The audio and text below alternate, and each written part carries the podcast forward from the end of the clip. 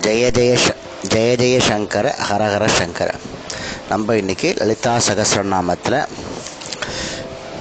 நிர்குண உபாசன் உபாசனை அப்படின்ற வர்ணனையில் முதல் ஸ்லோகத்தையும் மொத்தமாக நாற்பத்தி நாலாவது ஸ்லோகத்தையும் பார்க்க போகிறோம் இந்த நாற்பத்தி நாலாவது ஸ்லோகம் வந்து மொத்தம் பத்து நாமாவளிகள் இருக்குது இந்த பத்து நாமாவளிகளுக்கு நம்ம மீனிங் போட்டால் பெருசாக போய்டுறதுனால முதல் வரிக்கான மீனிங் பார்த்துட்டு நாளைக்கு அடுத்த வரிக்கான மீனிங் பார்க்கலாம்.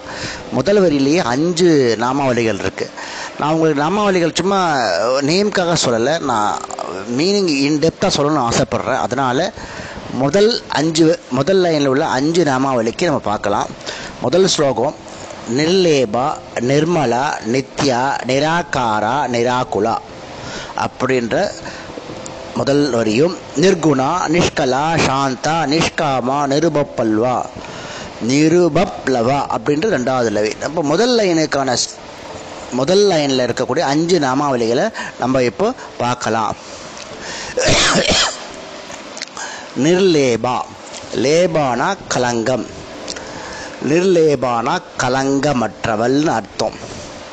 நிர்லேபானா கலங்கமற்றவள். கர்மஸ் அதாவது மேல் பூச்சி இல்லாதவள். கர்ம சம்பந்தம் ஒன்றும் இல்லாதவள். பிரளயக்கால பயம் இல்லாதவள். இப்படி இவளை தானிப்பதால் நமக்கு கர்ம வாசனை நீங்கும் அப்படின்னு அர்த்தம். அடுத்தது நிர்மலா மலானா அழுக்கு. நிர்மலானா தூய்மையானவள். மலம்னா அழுக்கு நிர்மலானா தூய்மையானவள்.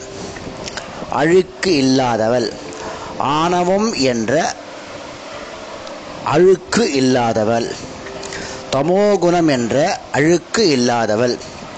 அவித்தை என்ற அழுக்கு இல்லாதவள். ஜீவனுக்கு முக்தி கொடுப்பவள். இந்த நாமாவின் தியானத்தால் நம்முடைய ஆவண அழுக்கு அகலும். முன்னூற்றி நாற்பத்தி ஏழாவது நாமாவளியில் விமலான்னு வருது. அதுவும் இதுவும் ஒன் ஒரே மீனிங்காக தான் இருக்கு. அடுத்தது நித்யா. நித்யானா நிரந்தரமானவள். எப்பொழுதும் இருப்பவள். தொள்ளாயிரத்தி ஐம்பத்தி ஓராவது நாமாவில் சாஸ்வதின்னு வருது. சாஸ்வதிக்கு இன்னொரு நேம் நித்யான்னு அர்த்தம். இந்த ஆத்மா வந்து அழிவற்றது. இதனால் ஒவ்வொரு க்ஷணமும் உலகம் தோன்றி அழிகிறது. இப்போ உங்களுக்கு ஒன்று சொல்ல போகிறேன் எப்படின்னா நம்ம ஸ்ரீவித்யா உபாசனத்தில் வந்து பதினைந்து திதி நித்திய தேவிகள் பார்த்தோம் இல்லையா? அந்த பண்டாசுர வர்ணனையில். அந்த அதில் ஒவ்வொரு இங்கே வந்து நம்ம என்ன பண்ணுறோம்னா மொத்தம் வந்து ஒன் ஒம்பது நாமாவளி எங்கே வருது? சுக்கபக்ஷ திதியில் எத்தனாவது திதி? கிருஷ்ணபக்ஷ திதியில் எத்தனாவது திதி? அந்த நித்யாவுடைய பேர் என்ன? அப்படின்னு நம்ம சொல்கிறேன் நாமாவளி எழுபத்தி ஒன்றில் நித்யாவின் பெயர் வந்து ஜுவாலமாலினி. இது சுக்லபக்ஷ திதியில் பதினாலாவதும் கிருஷ்ணபக்ஷ திதியில் ரெண்டாவதும் இருக்குது அப்புறம் நாமாவளி நூற்றி முப்பத்தி ஆறு. இன்னைக்கு பார்த்தோம் இல்லையா? அதனுடைய பேர் நித்யா பேர் நித்யா. இது சுக்லபக்ஷத்தில் பத்தாவது தேதியாகவும் கிருஷ்ணபக்ஷத்தில் ஆறாவது தேதியாகவும் இருக்குது இரநூறாவது நமாவலியில் சர்வமங்கலான்னு வருது. அது சுக்லபக்ஷ தேதியில் பதிமூணாவதும் கிருஷ்ணபக்ஷ தேதியில் மூணாவதும் வருது. இருநூற்றி எழுபத்தி ஏழாவது நானாமாவலியில் பகமாலினின்னு பேர் நித்யாவுக்கு. அது வந்து சுக்லபக்ஷ தேதியில் ரெண்டாவதாகவும் கிருஷ்ணபக்ஷ தேதியில் பதினாலாவதும் வருது. நம்ம முந்நூற்றி நாற்பத்தி ஆறாவது நாமாவளியில் நித்யாவுடைய பேர் விஜயா. அது சுக்லபக்ஷ தேதியில் பத்தாவதாகவும் கிருஷ்ணபக்ஷ தேதியில் ஆறாவதாகவும் வருது. முந்நூற்றி ஐம்பத்தி ரெண்டாவது நாமாவளி படிக்கிறச்ச அந்த நாமாவளிக்கு பெயர் வந்து நித்யாவின் பெயர் வந்து வக்ரிவாசினி. சுக்லபக்ஷ தேதி அஞ்சாவதாகவும் கிருஷ்ணபக்ஷ தேதி பதினொன்றாவதும் வருது. நாமாவளி முந்நூற்றி எண்பத்தி எட்டில் அந்த நித்யாவுடைய பேர் நித்திய யக்னா அப்படின்னு அர்த்தம். சுக்லபக்த திதி மூணாவதாகவும் கிருஷ்ணபக்ஷ திதி பதிமூணாவதாவதும் வருது. நானூற்றி அஞ்சாவது நாமாவில் சிவதூதி அப்படின்றது நித்யாவுடைய பெயர்.